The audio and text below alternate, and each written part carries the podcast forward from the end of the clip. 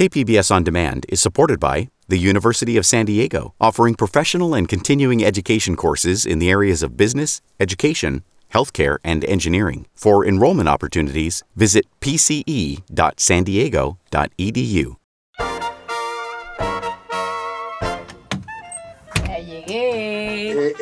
Nat, ¿cómo estás? Bien, ¿y tú? Hace mucho que no te veía. Aquí andamos, y en el día, ¿verdad? ¡Ey! ¿Qué onda, amiguis? Ahí está mi hermano. Amiguis, Qué amiguitos. Ya estamos todos juntos. ¿Cómo andan chiquistriquis? Yo también. igual, igual. ¿Qué, listos para la temporada 5 o qué? Sí, listos. ¡Let's go! Let's go. Uh, ahí está Adrián, nuestro nuevo diseñador sonoro. Hola, hola, ¿cómo estamos? ¿Qué onda, qué onda? Saludos a nuestro viejo diseñador sonoro, Luca. Te mandamos un abrazo. Te extrañamos, compadre. Luca. ¿Qué Pero onda, muy emocionados por la temporada nueva. Súper emocionados. Chicos, Adrián, are you ready to show? Arre. ¿Qué onda? Escuchamos. Vamos, Venga. vamos uh, hit it. Es el año 2008 y los californianos acaban de aprobar la Proposición 8. Some developing news. A proposition to ban same-sex marriage has passed. It overturns the state Supreme Court decision that gave couples the right to marry just a few months ago. Let's take a look Una at the numbers. proposición que enmendaba la Constitución del Estado de California con el objetivo de prohibir el matrimonio entre personas del mismo sexo. Never before has our Constitution been used to strip rights away. Fue un golpe duro para miles de parejas que buscaban casarse en el estado dorado. Las parejas del mismo sexo depositaron todas sus esperanzas en los votantes del estado más liberal y progresista de la Unión Americana, confiando en que votarían para rechazar la proposición. Pero esperar a que esto sucediera por parte del electorado de California era una apuesta. Y pues, desafortunadamente, La proposición pasó. Es una derrota que será muy difícil superar. Es un día triste para los derechos humanos. No solamente es un día triste en Fresno y en toda California y en todo Estados Unidos, sino para el mundo entero. La Proposición 8 eventualmente fue apelada y revocada en los tribunales. Pero mientras esto sucedía, desde noviembre del 2008 a junio del 2013, las parejas del mismo sexo que querían casarse se vieron obligadas a buscar otras alternativas. Por ejemplo, casarse en otros estados como Massachusetts, donde se legalizó en el 2004, en Europa o en algunos casos en México. Vamos ahora a otras cosas. Con 39 votos a favor, 20 en contra y 5 abstenciones, el Pleno de la Asamblea Legislativa del Distrito Federal aprobó en lo general el dictamen sobre el matrimonio entre personas del mismo sexo. La Ciudad de México se convirtió en la primera jurisdicción de México en legalizar el matrimonio igualitario en diciembre del año 2009. La ley entró en vigor en marzo del 2010. Esto convirtió a la Ciudad de México en la primera capital de América Latina en permitir el matrimonio igualitario. De hecho, muchos californianos buscaron la oportunidad durante esos años de casarse en la Ciudad de México y así conseguir que el Estado de California reconociera su unión. Uno podría pensar que México, un país conservador por la influencia de la Iglesia Católica, estaría muy por detrás de California. Pero por esta rara y breve ocasión, México superó al progresista Estado Dorado. Entonces, eh, a partir de eso fue que dijimos, ah, vamos a empezar con el matrimonio igualitario, porque es nuestro derecho. Al principio decíamos, eh, whatever, ¿no? Pero ya que vimos que yo me podía enfermar, que necesitaba el, el, el, el servicio. Esta es Merichel Calderón. Merichel es una activista por los derechos LGBTQ y abogada de derechos humanos. Junto con Nancy, una activista queer y escritora, han peleado los últimos 15 años por los derechos de las mujeres y de la comunidad queer en Tijuana y en todo Baja California. Llevan 13 años estando juntas como pareja. Las dos se encontraban en la Ciudad de México cuando esta famosa ley fue aprobada. Bueno, pues pasé el dictamen y decidimos no hacerlo porque, aunque sí podíamos casarnos allá, eh, queríamos dar un mensaje distinto para las personas que poder- podrían tener como referencia nuestra existencia. Aún estando eufóricas y orgullosas de que al menos ahora podían casarse en la Ciudad de México, no podían evitar sentir que algo no estaba bien. Casarse en Ciudad de México se sentía como una salida fácil. Entonces, por convicción sí queríamos que eh, si el derecho iba a ser ejercido por nosotras, que lo pudiéramos ejercer en el lugar donde vivíamos más tiempo. Si iban a casarse, iban a hacerlo en el estado del cual son originarias. Baja California. Esto para enviar un mensaje a las futuras generaciones y sembrar esperanza en una comunidad que ha sido aislada y forzada a la clandestinidad. Todo esto se convirtió para ellas no solo en una declaración de convicción política, sino en una causa por la cual luchar. El episodio de hoy es la primera parte de la historia por la lucha del matrimonio igualitario en Baja California, contada desde el punto de vista de dos activistas que lucharon por obtenerlo. Acompáñanos mientras contamos cómo se logró este monumental acontecimiento histórico en Baja California. La primera parte de esta historia toma lugar en Tijuana. Y cuando ya vimos el clasismo que había en esa lucha, dijimos, ahí le vamos a entrar. Y la segunda parte en Mexicali. I came up with a the thought of creating a social media platform for constituents to easily identify their representatives in Congress along with their stances on marriage equality. Esta es la primera parte, la historia de Merichel y Nancy. De KPBS, esto es Port of Entry. Donde contamos historias que cruzan fronteras. Soy Alan Lilienthal. Y yo soy Natalie González.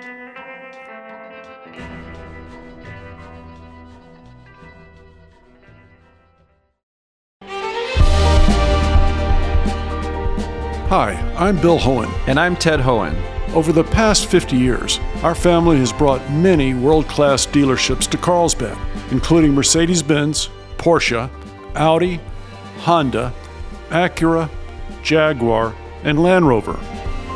That's right. This year we're celebrating 50 years in Carlsbad. So, on behalf of the entire Hohen family, we want to thank San Diego. Throughout the years, we've taken tremendous pride in meeting and even exceeding our customers' automotive needs. We value the relationships with our clients and look forward to serving you for years to come. We invite you to visit one of the Hohen Carlsbad dealerships or hohenmotors.com.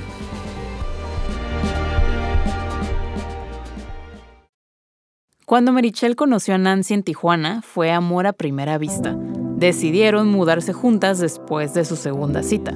Un poquito apresurado para los estándares de hoy en día. Y conozco a Nancy. Entonces Nancy y yo empezamos a andar y ya tenemos, en octubre van a ser 13 años juntas. Entonces nosotras como buenas lesbianas nos queríamos casar desde el principio. Nancy se mudó con Merichel. O algo así. Sí, de repente decían de, oye, y ya te corrieron de tu casa y yo pues siempre he sido muy cínica, ¿no? Y, y pues sí decía de, sí. Digamos que plantarse es la descripción más precisa. Esto es algo que ambas cuentan ahora con humor, recordando cómo se fueron dando pues las en cosas. En realidad no, no, ni se dieron cuenta porque se filtró como el agua. porque de repente... de repente se quedaba a dormir, que, que, el trabajo, que tenemos que hacer una presentación, ay, que vamos a ir a Rosarito, que vamos a ir a Mexicali, que no sé qué tanto. Y pues entre que se quedaba ya, ya vivía prácticamente aquí, ya nada más fue ponerle el título. ¿no? Y mi mamá me decía, oye, ¿y de verdad necesitas estar aquí tanto tiempo esa muchacha? Y yo, sí, mamá.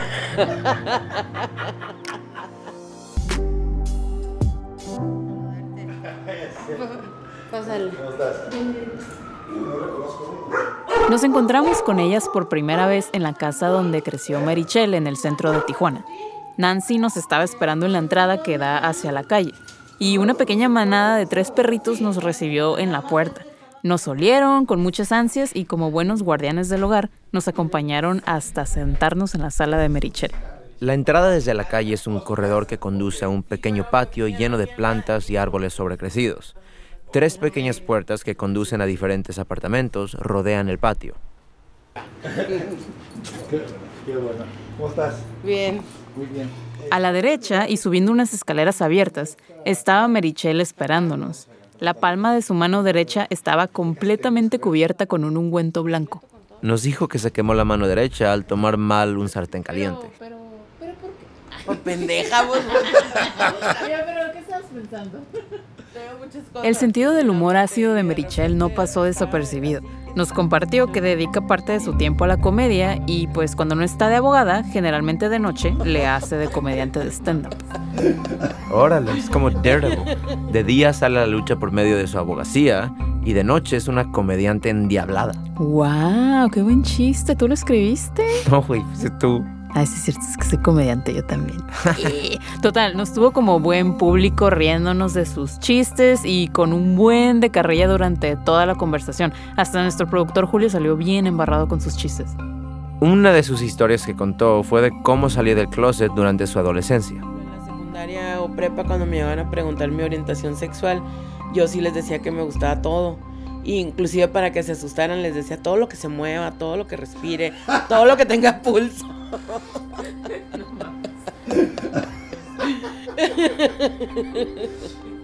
Cualquier pecera la lleva. Sí, pues sí funcionaba mucho porque eh, he visto que la comedia es una manera muy importante de responder a las agresiones y que inclusive... Nos quedó claro que Merichel tiene el don de tomar el odio que le arrojan y transformarlo en comedia. Se lanza de cabeza a los insultos y los desarma con bromas. Me considero activista en el tema de la gordofobia y muchas veces cuando voy a eventos me voy en blusas sin manga y cuando se me quedan viendo mis brazos pues les hago el jiggly así de "I, I", para que vean cómo tiembla el brazo y se asusten más. ¿no? En sus propias palabras, Merichel se considera una mujer gorda. Por lo tanto, nos dice que su cuerpo ha sido el blanco de bromas gordofóbicas, pero su ingenio cómico le da para neutralizar todos esos ataques y mitigar el impacto. Entonces a veces cuando no logran lastimar llegan a la reflexión y es ahí donde yo, yo trato de participar, siendo yo y caminando por la calle, ¿no? con mi pareja, por la vida.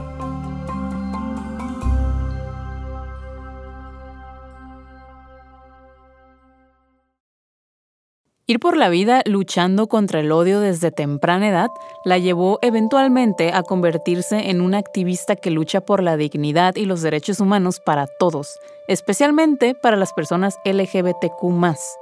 Algo que veía cuando cruzaba de Tijuana a San Diego para ir de fiesta al famoso distrito queer de San Diego, Hillcrest, durante su adolescencia y juventud.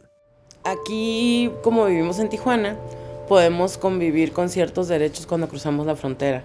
Entonces, por ejemplo, cuando yo era adolescente cruzaba a San Diego y veía con mis amigos gays todo el rollo que había ya de eventos y muchas personas, así como yo, los pudieron vivir. Merichel se daba cuenta de cómo la comunidad queer se sentía más aceptada del otro lado de la frontera. Algo que ella soñaba tener algún día en su ciudad de Tijuana. Como mencionamos anteriormente, las parejas del mismo sexo ya podían casarse legalmente en la Ciudad de México después del 2010. Pero para Merichel y Nancy, casarse en la Ciudad de México mientras que en Baja California no se podía, simplemente no les sentaba bien. Fue por esto que tomaron la decisión de no casarse, en solidaridad con todas las parejas queer de su hogar, la Baja, que no podían casarse. Entonces, durante los siguientes tres años, Del 2010 al 2013, se enfocaron en luchar por las causas a favor del matrimonio igualitario y los derechos de la mujer en Baja California. como parte de su activismo, en el 2011 comenzaron a solicitar la acta de matrimonio en Tijuana, misma que les sería negada. En el 2013, una tragedia sacudió a la familia de Merichel. Su padre falleció. Y por si fuera poco, Merichel se enfrentó a una emergencia médica que puso en peligro su vida. Merichel padece un trastorno hormonal conocido como síndrome de ovario poliquístico. Tiene una serie de síntomas que van desde periodos irregulares y vello facial hasta hemorragias y quistes uterinos y ováricos. Con el tiempo se ha ido acostumbrando a la enfermedad y ha aprendido a lidiar con los síntomas. Y como su padre era médico, siempre había tenido acceso a atención médica privada. Pues tenía varios tumores en la matriz y me tuvieron que hacer un legrado para sacarme los tumores. Entonces... Merichel sufrió una grave y prolongada hemorragia. No dejó de sangrar por 15 días. Me parecía que ya tenía 15 días con hemorragia, entonces ya era una urgencia médica. Y La internaron de emergencia en un hospital público y ahí descubrieron que tenía tumores uterinos. ella tiene ovario poliquístico, ha vivido con hemorragias durante muchos años en su vida.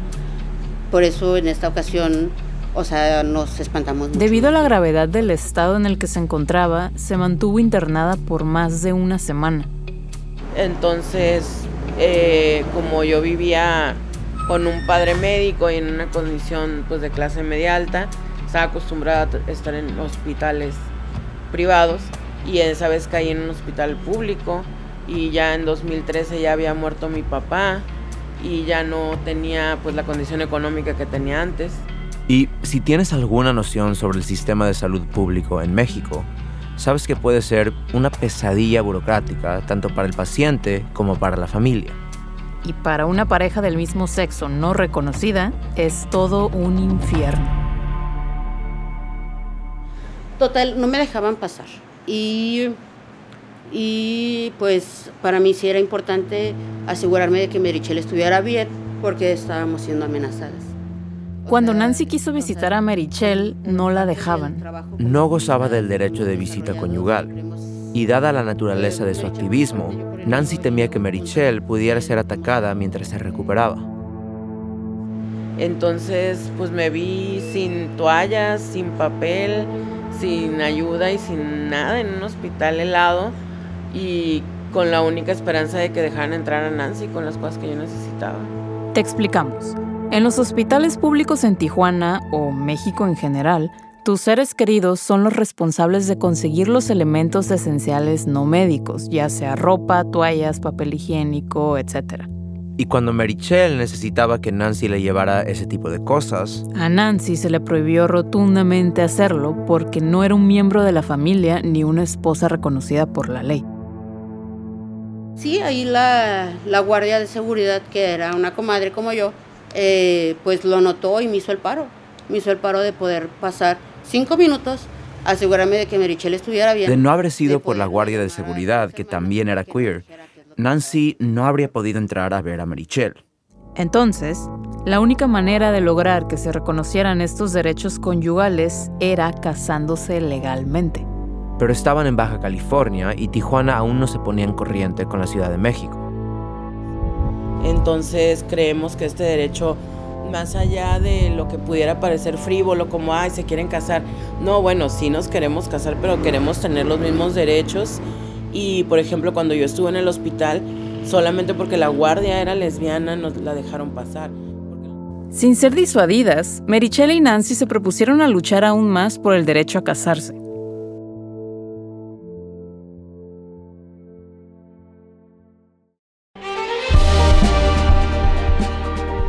Hi, I'm Bill Hohen. And I'm Ted Hohen.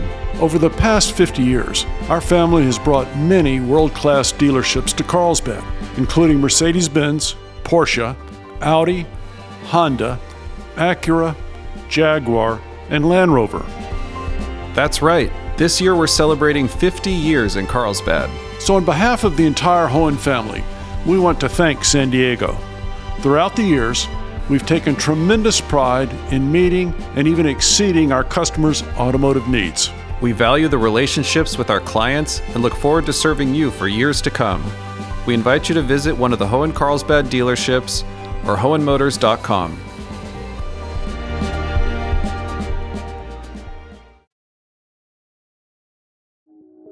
Sin tener los mismos derechos que una pareja casada, Nancy y Merichel dependían completamente de buenos samaritanos, como la guardia del hospital que les ayudó cuando Merichel estuvo hospitalizada. Al igual que California en la década del 2000, Baja solo reconocía a las parejas del mismo sexo como parejas de hecho o uniones civiles o sociedades de convivencia, otorgando algunos, pero no todo el espectro de derechos, privilegios y protecciones que las parejas casadas sí gozaban. Una sociedad de convivencia te otorgaba algunos derechos, pero eran insuficientes en caso de alguna eventualidad. Sin embargo, algo importante sucedió en el 2015 que cambió todo. Este, Aguirre, no en todas, muchas coincido, pero el tema no me parece inconstitucional. Por tanto, yo estaré con el sentido del proyecto.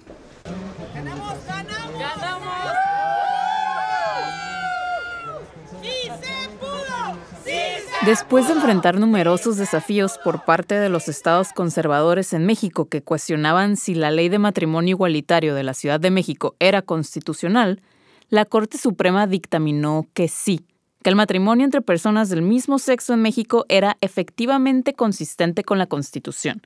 Parecía una victoria. Pues mira, yo, yo celebré el matrimonio igualitario cuando estábamos con los activistas ahí en Houston, que se votó aquí en la Suprema Corte. Esto ya hace en 2014. Es el momento cuando la Suprema Corte dijo, es legal y se va a poder, es cuando yo lo celebré. Y, y estábamos en el avión y me mandaron el mensaje a mi celular diciéndome la Suprema Corte ya aprobó. Entonces yo en el avión estaba y les dije, ya me puedo casar y hasta nos paramos a abrazarnos, ¿no? Eh, Una gran victoria para las parejas del mismo sexo.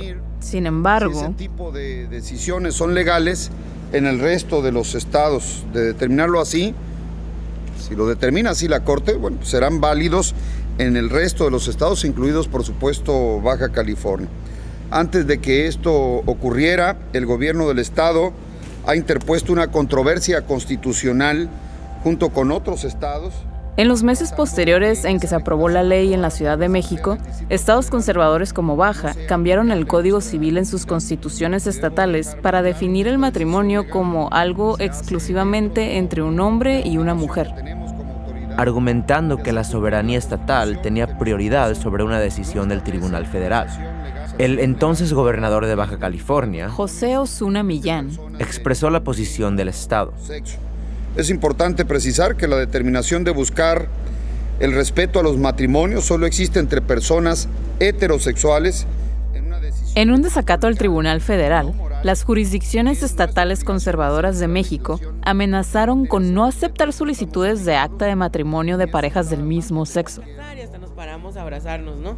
Eh, y, y de repente, pues vimos que los estados estaban poniendo obstáculos, que, que iba a ser más difícil de lo que pensábamos, pero yo sabía que se iba a lograr. En el momento que la Suprema Corte dijo que sí, nos, nuestro argumento era, la Corte ya dijo que sí, tú hazle como quieras, tú solamente tienes que hacer operativos mis derechos.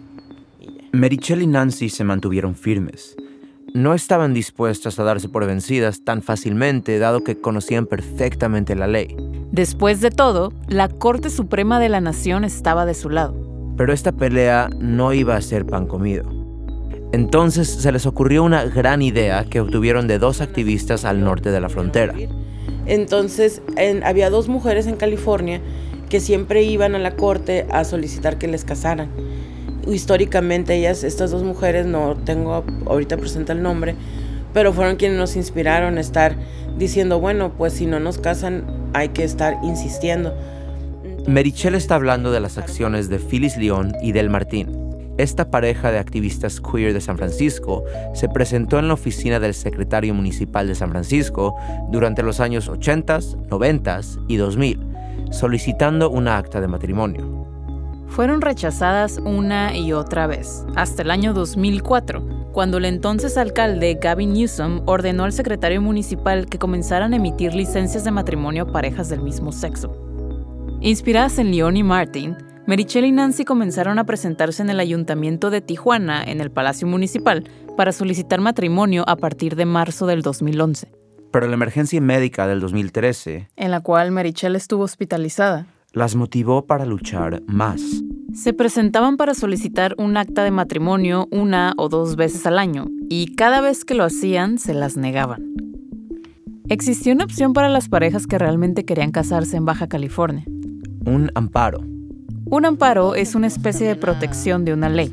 O para ponerlo más fácil, es como un permiso A lo especial. largo del país hubo como una escalada o una cascada, una precipitación de presentación de amparos, de presentación de amparos contra las leyes de diferentes estados. El amparo se volvió tendencia por todo México.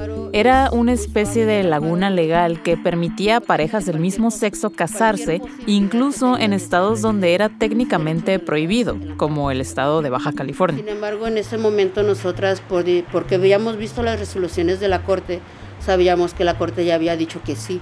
Entonces, eh, las resoluciones de la Corte son de aplicación eh, para todo el país, de aplicación federal. Entonces, Pero Merichel y Nancy no querían recurrir a un amparo.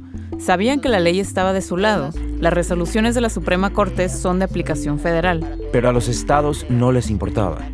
Entonces nosotras ya sabíamos con este argumento que podíamos llegar al registro civil y nos podrían casar sin ningún problema. Sin embargo, eso no lo hicieron aquí en el estado y nos negaron el matrimonio en varias ocasiones. Y todo el proceso para conseguir un amparo era un problema también. A eso y lo entendemos. A veces no quieres, este, a veces no quieres esperar como los dos años que te lleva la resolución de un amparo, porque además, además, o sea, además es tiempo, es un proceso largo, es cansado.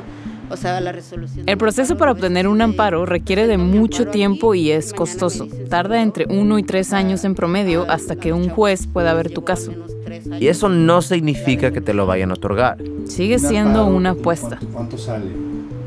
Pues en ese tiempo los amparos estaban entre mil y cinco mil dólares. Depende de con quién te ¿Y cuál es el costo? Pues entre mil y cinco mil dólares en promedio. Una cantidad excesiva si consideramos que el salario promedio mexicano es de unos 700 dólares al mes.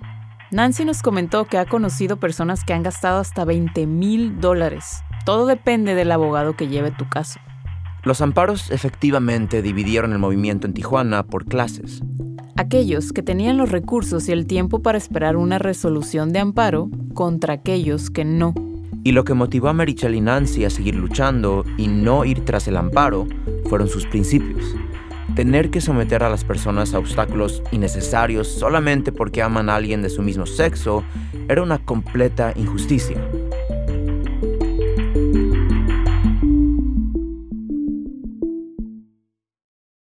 Merichel y Nancy continuaron con su lucha. Al principio de su activismo lo hicieron de buena fe. Solo solicitaron la licencia de matrimonio, sin amparo. Eh, las primeras ocasiones no las grabamos porque fuimos en súper buena onda. Eh, las siguientes ocasiones eh, la gente fue como fue enterándose más, ¿no? Los periodistas, los medios y otras. Pero después de un tiempo, como las buenas activistas que son, llevaron a la prensa y a sus amigos para que fueran testigos de su esfuerzo. A medida que sus esfuerzos siguieron llamando la atención, más y más personas se sumaron a su causa.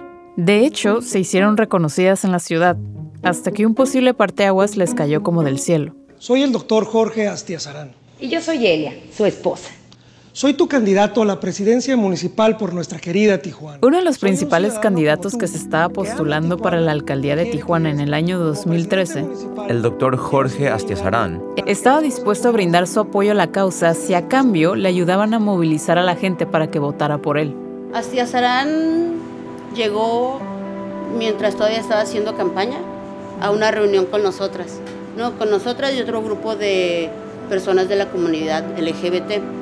Entonces, pues de alguna forma nosotras le dijimos, oiga, ¿y el matrimonio igualitario? Y él dijo, no, claro, sí, ya que yo cambie la, ya que yo llegue, yo las cambio, yo las caso, ¿no? Astiazarán les hizo una promesa. Si llegaba al poder, actualizaría el Código Civil Municipal con el Código Federal. Y para endulzar aún más el trato, él personalmente iba a oficiar su boda. De la forma más norteña que existe para cerrar un trato, Nancy y Merichel dijeron arre. Y ganó. Pero, ¿qué pasa cuando llega el momento de comprobar la palabra de un político? Y eso, sin embargo, llegamos y le dijimos, ¿qué onda con pues la promesa de campaña? O sea, ¿sí nos va a casar? ¿O qué onda, no?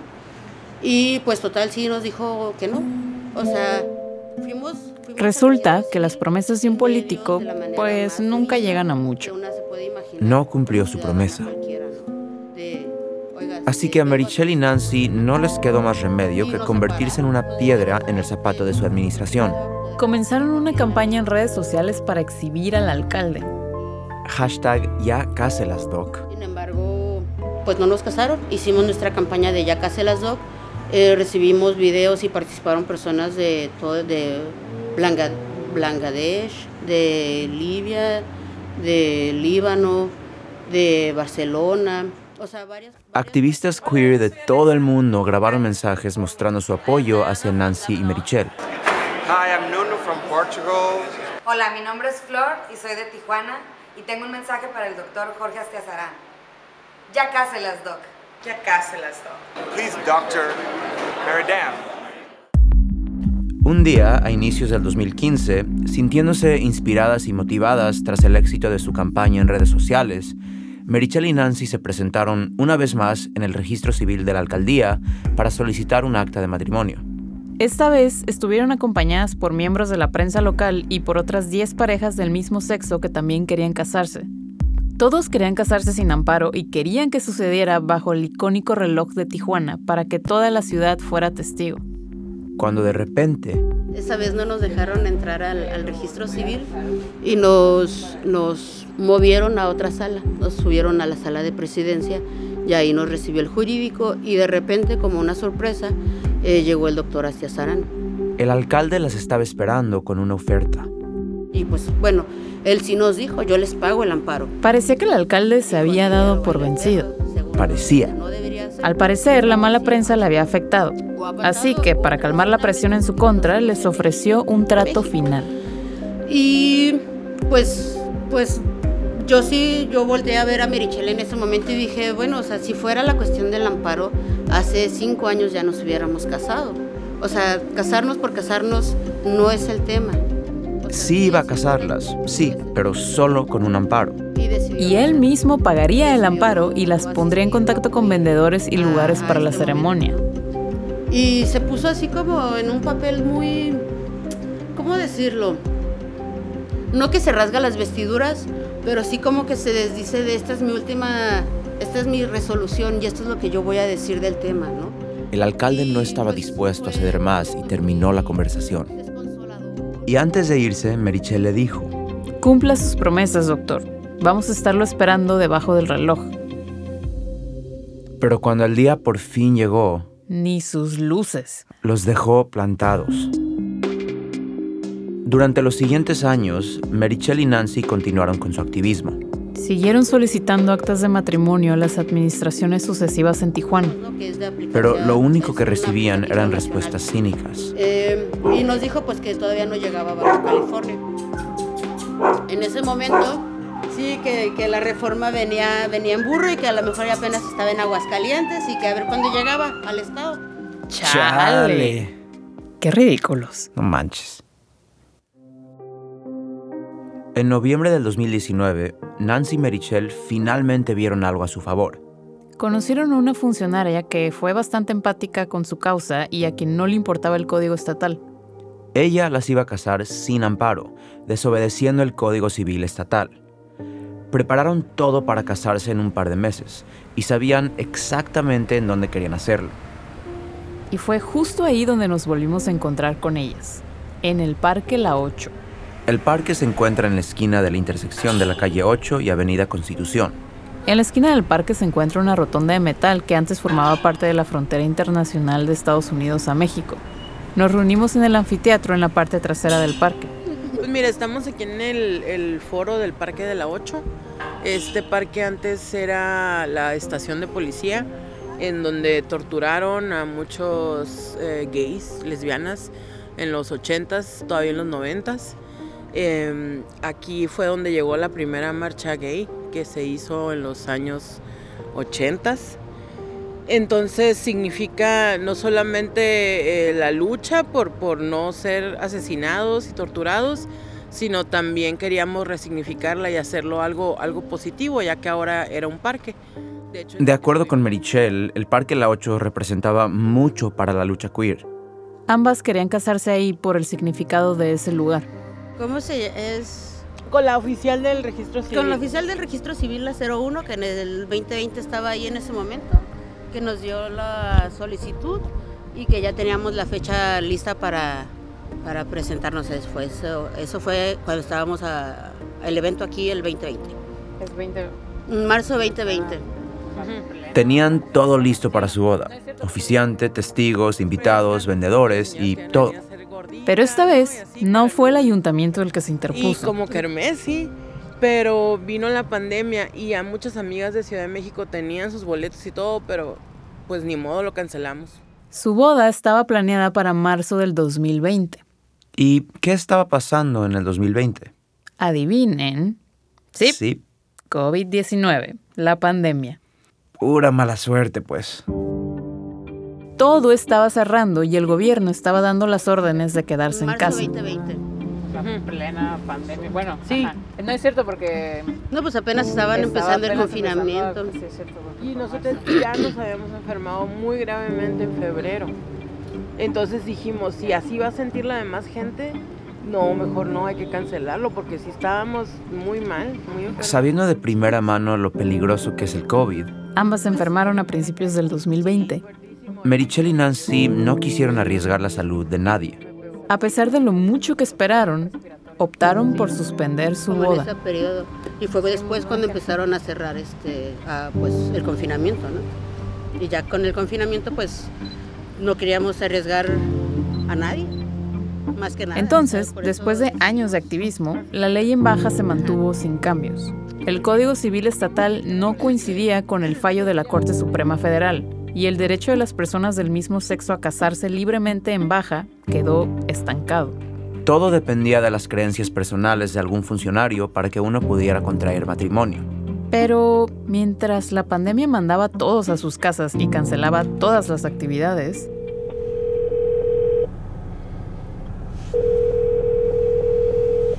Bueno. ¿Qué onda, Alex? ¿Cómo estás? Ya estoy aquí. Ya te vi. Aquí ando. Ya te vi. Ah, ok, perfecto. Un joven activista a unos 180 kilómetros al este de Tijuana vio una oportunidad en todo esto. Hell, the, the devil's, the devil's ass, ¿no? ¿Cómo estás? Bien, bien, ¿y tú? Oh, man, no, está, está, no he bajado, del, no he bajado del carro. Sí, sí, Para saber lo que pasó después en la segunda parte de esta historia, asegúrate de acompañarnos en el siguiente capítulo. Nos, vemos pronto. Este episodio de Port of Entry fue escrito y producido por Julio César Ortiz Franco. Adrián Villalobos es el productor técnico y el diseñador sonoro. Alisa Barba es nuestra editora. Este episodio fue traducido al español por Natalie González y Julio César Ortiz Franco. Elma González es nuestra editora en español. Lisa Morissette es la directora de programación de audio y operaciones y John Decker es el director de desarrollo de contenido.